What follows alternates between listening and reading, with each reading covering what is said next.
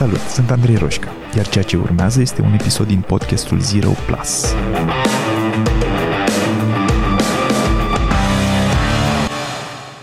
Ziua patra din uh, jurnalul meu uh, audio, în care am promis că testez să văd cum merge chestia asta cu a înregistra niște podcasturi ad hoc, mai fără structură, dar uh, pe o singură idee care în ziua respectivă are sens pentru mine sau mi-a ocupat uh, mintea și o consider într-un fel valoroasă și pentru oamenii care ascultă podcastul.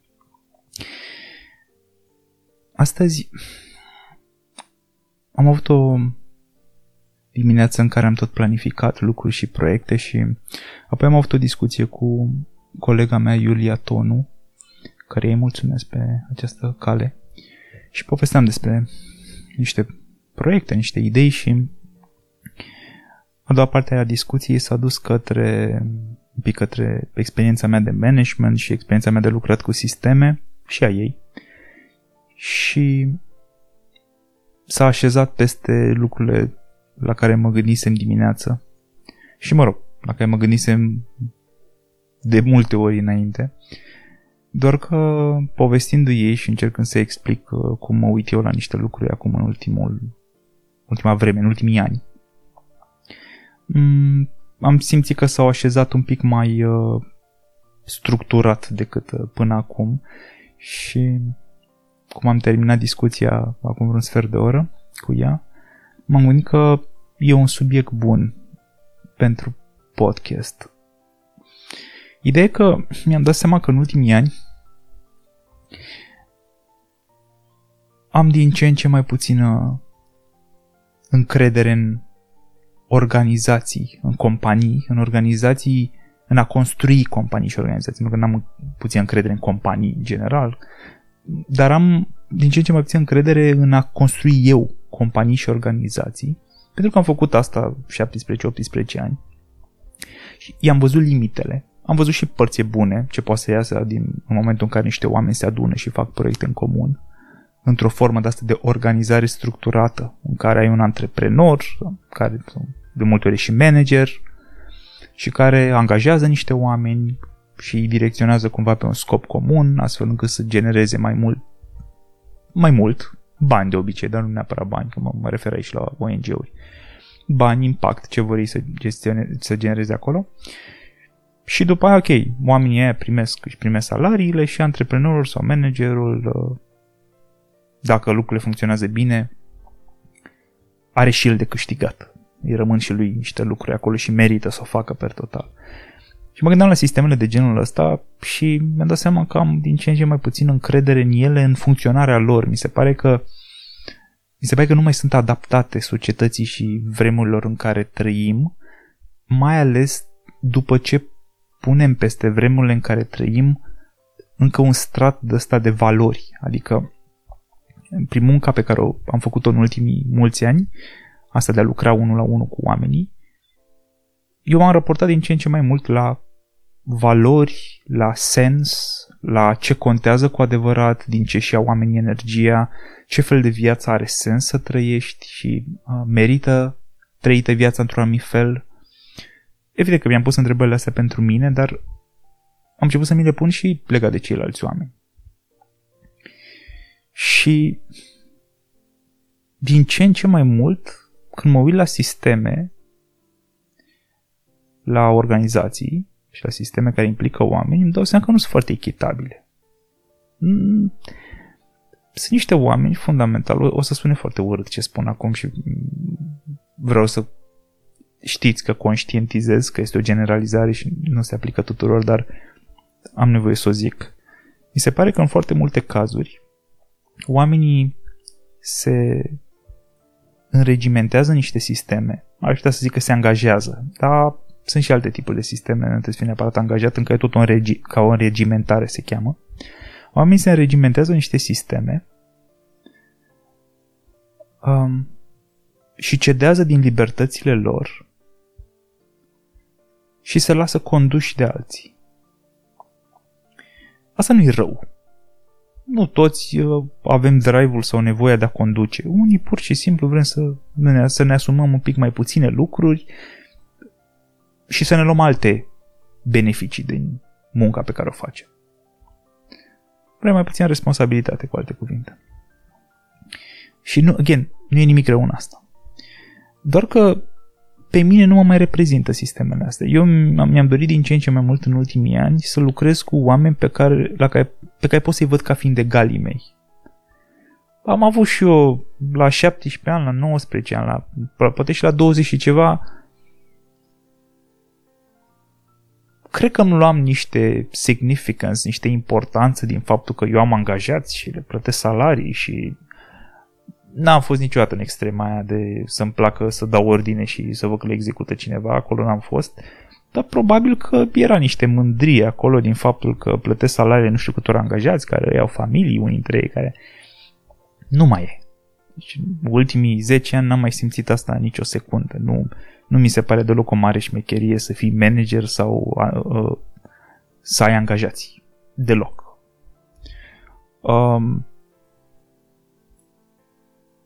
și fiindcă nu mi-au mare lucru din asta, dar și fiindcă am început să-mi doresc mai mult uh, parteneri,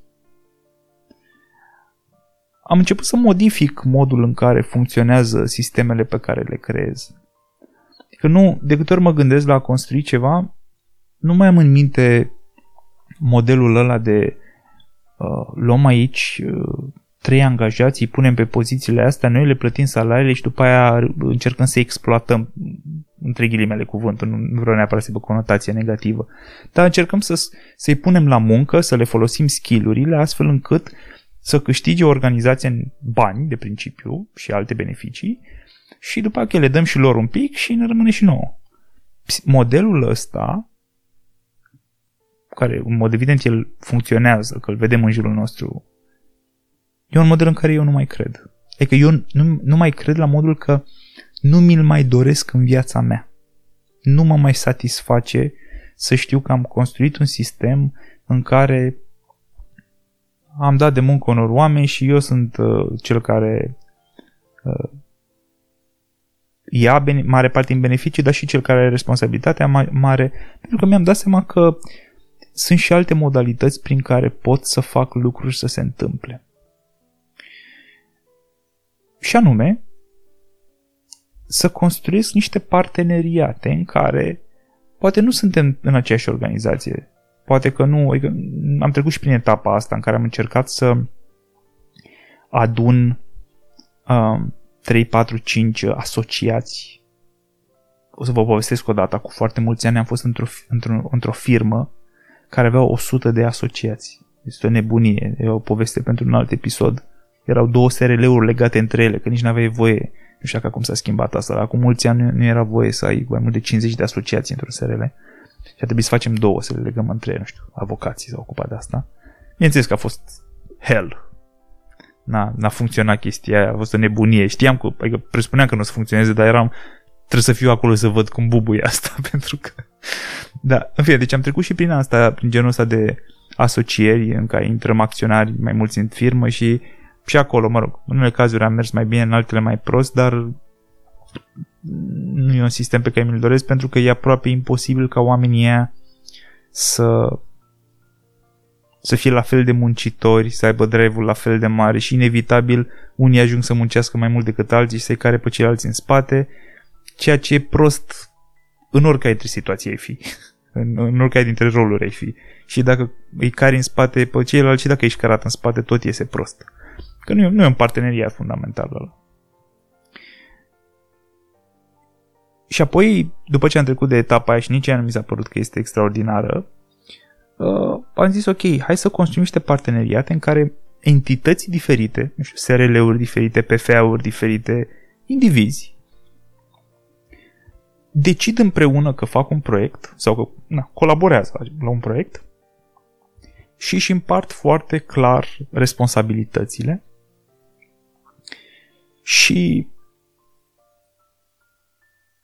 beneficiile și încearcă să facă asta să se întâmple. Avantajul major al sistemelor de ăstoară de, genul, de gen rețea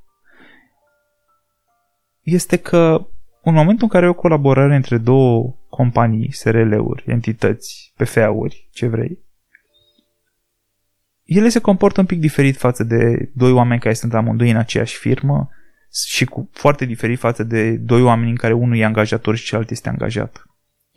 În zona asta de parteneriate tip uh, rețea, cum le numesc eu acum în mintea mea, poți să fii mult mai tranșant. Oamenii pot să pună, fiindcă vin din poziții egale, băi, fiecare dintre noi are proiectul lui, compania lui, treaba lui, uh, și atunci niciunul îi face un serviciu celuilalt la modul că hai mă că fac asta pentru tine, hai că te angajezi dacă trebuie. Sau hai că, ok, îți dau 20% în companie.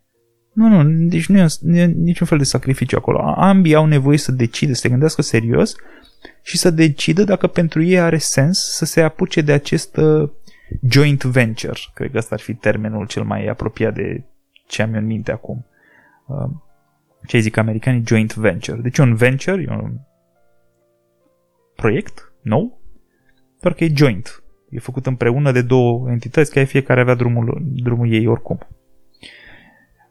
Și deci niciunul îi datorează celuilalt ceva. Ambii se, au nevoie să se gândească serios dacă merită să-și pună pe hold sau să-și deprioritizeze alte proiecte pe care le aveau individual de făcut. Și dacă nu are sens, nu o fac.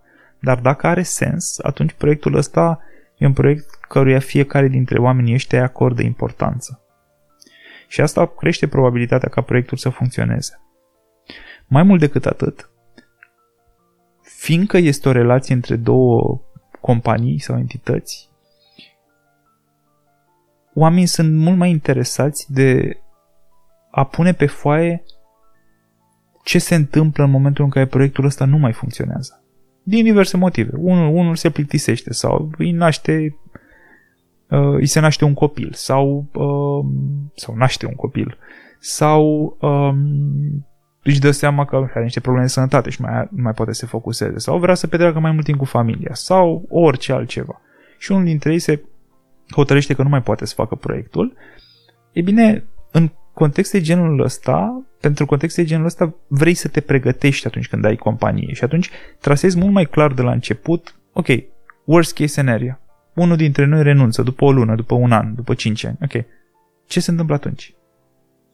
Și ambii se gândesc serios la asta. Pentru că altfel pot fi trași la răspundere. Se pot da companiile în judecată, se pot întâmpla lucruri pe care ai nevoie să le prevezi. Și asta, din nou, adaugă un layer de seriozitate. Și dacă acoperi worst case scenarios de la începutul proiectului, poți după aia să te duci cu încredere înainte să zici, băi, acum facem tot ce ține de noi, pentru că worst case scenario e acoperit și nu, nu, nu stau să mă întreb la fiecare două săptămâni, da, dar ce se întâmplă dacă aia, dar ce se întâmplă dacă cealaltă? Nu las anxietatea să vină peste mine la fel de mult. Nu în ultimul rând, cred în sisteme de genul ăsta în care nu e niciunul șeful celuilalt și nu e niciun privilegiat pentru că încurajează responsabilitatea, asumarea responsabilității de către oameni.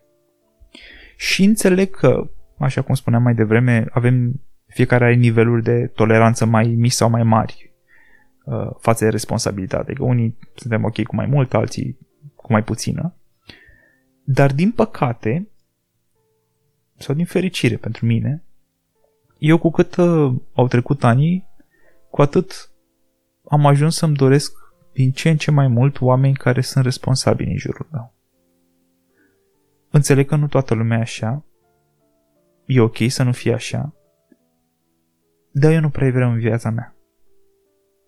E o alegere. Așa cum fiecare dintre noi ne alegem oamenii din... avem criteriile noastre de a ne alege oamenii din jurul nostru, eu mi-am dat seama că pentru mine responsabilitatea și partea asta de accountability, de a face ce ai spus că faci, pentru mine contează și îmi face viața mai ușoară. Și vreau viața mai ușoară. Adică dacă poți să obții niște lucruri în două feluri, mai greu sau mai ușor, vreau să le obțin mai ușor. Asta nu înseamnă că mă sperie greul. Dar am o preferință că trebuie fi mai degrabă mai ușor decât mai greu și cred că fiecare dintre noi e la fel. Și eu mi-am dat seama că de câte ori mă înconjur de oameni care nu sunt uh, dispuși să-și asume niveluri similare, nu identice, nu mă aștept ca toată lumea să fie ca mine, dar de câte ori mă înconjur cu oameni care nu sunt dispuși să-și asume niveluri similare de responsabilitate cu mine, eu ajung să sufăr. Ajung în contexte mai grele, deși eu mi-am făcut treaba. Ajunge să mi se pară că nu e fair schimbul. Ajung în situații în care pun presiune pe ceilalți. Nu-mi place asta, dar o fac. Pun presiune pentru că încerc să egalizez, încerc să, băi, stai puțin, ai promis niște lucruri. Și eu am promis niște lucruri, eu mă țin de ale mele, tu de ce nu te ții de ale tale? Și ajung în situații de astea care nu-mi plac. Și atunci am observat că pentru a mă asigura că sunt mai puține situațiile de genul ăsta, uh, ajută ca oamenii cu care aleg să lucrez să-și asume responsabilitatea pentru ceea ce fac și pentru modul în care îl fac. Și ce înseamnă asta în practică? Înseamnă, înseamnă că vreau să fiu, să construiesc cu ei de pe poziții de egalitate pe cât posibil. O seama că nu există egalitate perfectă. Dar cât de mult putem noi să ne poziționăm ca egali în parteneriatul ăsta. Și asta se întâmplă și în restul vieții mele, nu doar în plan profesional. Vreau egalitate în relația mea de cuplu, vreau egalitate în uh, relația cu prietenii mei, vreau egalitate. Nu vreau nu vreau să am prieteni pe care să-i desconsider, nu vreau să fiu prietenul, prietenul fraier al unuia mai șmecher, nu nu-mi plac comparațiile în, în zonele astea. Nu-mi place să mă văd cu oameni și să știu că ne ducem acolo să ne măsurăm care e mai deștept, puternic sau... Nu, nu-mi doresc asta. Înțeleg că e inerent în toate relațiile apar uneori niște lucruri de genul ăsta, că suntem oameni. Dar dacă pot să aleg, atunci nu vreau oamenii în jurul meu. În relație de cuplu, la fel nu îmi doresc, îmi doresc o relație egală și fac tot ce ține de mine să susțin chestia asta. Pentru că pentru că am învățat în timp că ca să putem obține apartenență, să ne simțim, să simțim că aparținem, să generăm sens în viața noastră, avem nevoie să izolăm cumva conceptul ăsta de putere. Uh, nu nu vreau ca unul să aibă puterea asupra celuilalt. Bine, noi avem oricum unii asupra celorlalți, e prost spus. Nu vreau ca vreunul să vină acolo cu intenția de a fi mai puternic decât celălalt. Mi se pare profund greșit. Probabil că de-aia nu mă înțeleg cu politica. Iarăși, o altă poveste amuzantă va fi, poate o să poate vorbesc zile viitoare despre asta. Am avut vreo două, trei interacțiuni cu, pol- cu, mă rog, cu politica, cu oameni politici în viața asta. Una singură a fost ok. Adică neutră, cu un pic de pozitiv în ea. Dar, în general, oameni care, cu care nu am avut de altfel relații strânse, am interacțiuni punctuale, am văzut o dată cu ei doi, au fost oameni cu care nu m-am conectat deloc, pentru că valorile noastre erau atât de diferite și erau atât de diferite în primul rând pentru, din cauza modului în care ei se raportau la putere. Și mie îmi displace chestia asta cu puterea și cu poziționarea astfel încât să fii mai puternic și e, e o realitate a vieții, țin cont de ea, uh, înțeleg că mai ales în mediul de business e ceva ce nu pot să ignor și am nevoie să fiu atent la ea, dar în același timp îmi displace major. Da, uh, rentul se apropie de sfârșit. Uh, cred că o concluzie care nu e fermă, nu e bătută în cuie, așa cum spuneam, este un fel de jurnal, ceea ce înseamnă că ideile astea nu sunt uh, concluzii bătute în cuie și pe care nu le mai revizuez niciodată. De obicei sunt niște gânduri încă în curs de formare, niște subiecte unde n-am tras încă toate concluziile și pot chiar să mă răzgândesc fundamental. Dar în momentul de față,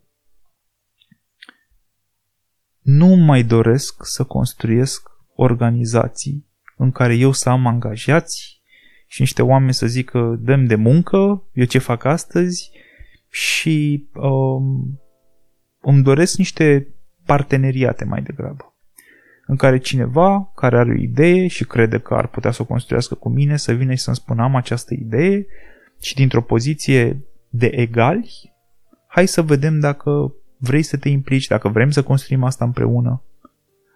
Um, și asta e, e mult mai rewarding pentru mine și este motivul pentru care de, de, destul de, din ce în ce mai mult în ultimii ani am uh, ales să nu mai uh, să nu mai asum eu inițiativa atât de mult cum o făceam înainte, pe a lua oamenii, pune pe poziții, a le da uh, tascuri și muncă de făcut și a organiza sisteme, pentru că nu mai este ceva care, mă, care mi-aduce suficiente hmm, beneficii, nu beneficii, nu mi-aduce nu mi-aduce bucurie deloc în viață chestia asta. Nu mai aduce. Mi-a adus ani de zile. Și mi se pare că sunt mai, niște sisteme mai fair, mai echitabile, în care oamenii care sunt dispuși să-și asume mai multă responsabilitate și să vină dintr-un rol de partener, e ok să aibă beneficii mai mari și să iasă chestii și să, și să câștige lucruri, inclusiv bani, și oamenii care nu sunt dispuși să-și asume și vor să li se dea și au o formă de asta de entitlement, de mie mi se cuvine, uh, să-mi dea altcineva, să facă altcineva. Eu sunt aici, sunt o resursă, folosește-mă.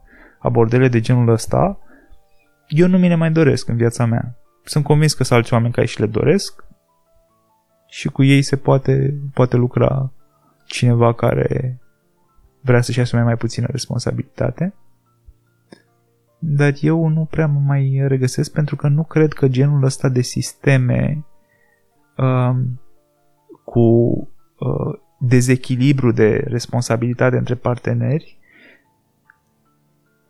poate să funcționeze într-un mod în care ambii oameni să fie fericiți. Nu mai cred asta.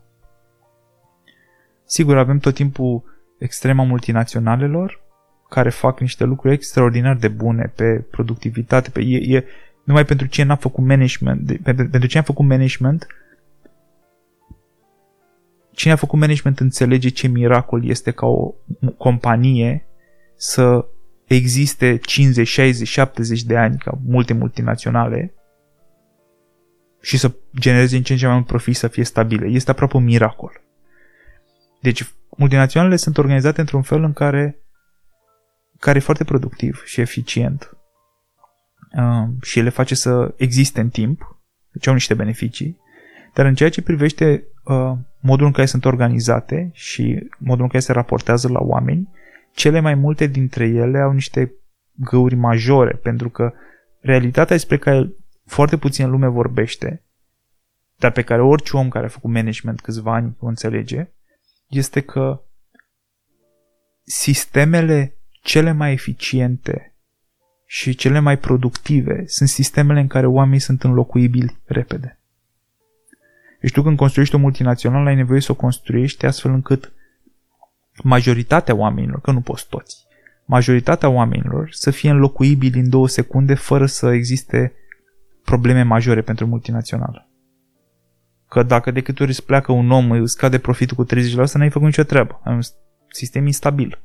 Și atunci prin procese, prin proceduri, prin modul în care construiești sistemul ăla, încerci să te asiguri că oamenii sunt înlocuibili.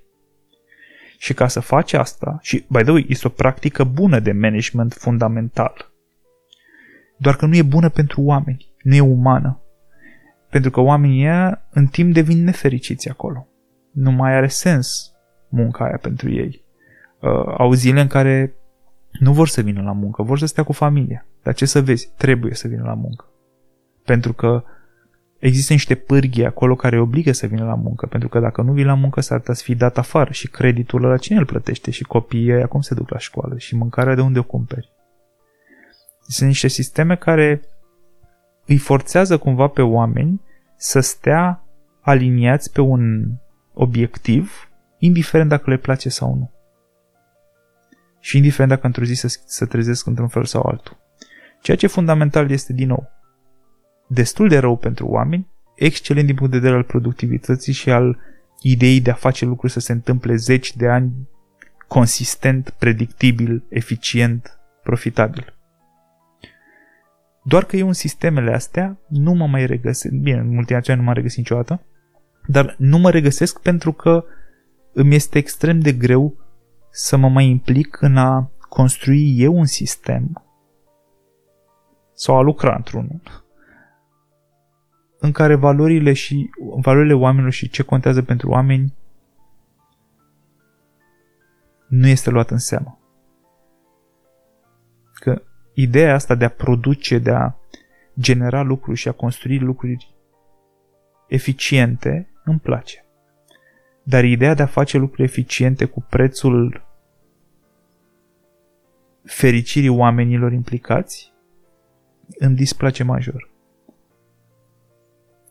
Și vreau să dau un reminder că asta e doar părerea mea, nu e vreo vreun mod de a-mi exprima o viziune pentru viitor. Cred că suntem funcționăm într-o societate în care lucrurile vor mai rămâne așa cum sunt o perioadă lungă, dar în același timp eu pot să aleg ce vreau să fac în viața mea și în organizațiile pe care le conduc eu și pe care și mod, modul în care vreau să cresc organizațiile astea. Și ce mi-e clar acum este că vreau să le cresc prin parteneriate cu alți oameni sau alte organizații externe în care găsim formule care să ne ajute pe ambii. Hm. Cam asta. Cred că m-am lungit astăzi. Și cred că o să ajute mai mult, acum că am terminat, o să ajute mai mult pe oamenii care au experiență de management sau de antreprenoriat.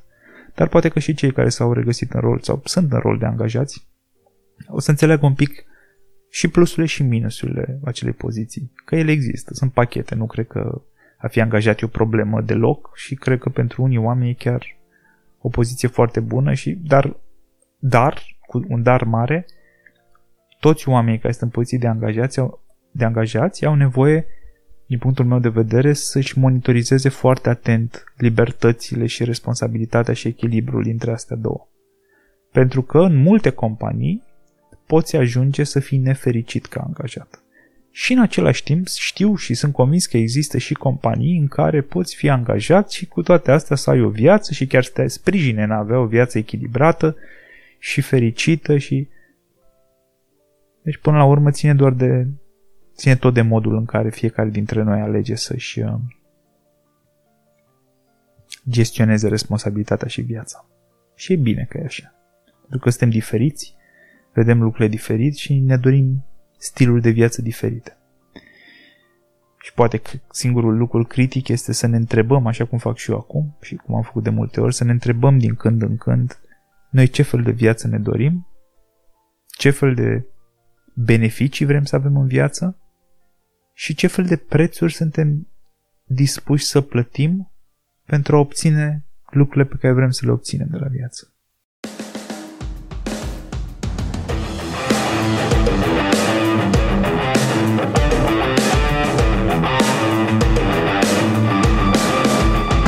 ascultat podcastul Zero Plus cu Andrei Roșca.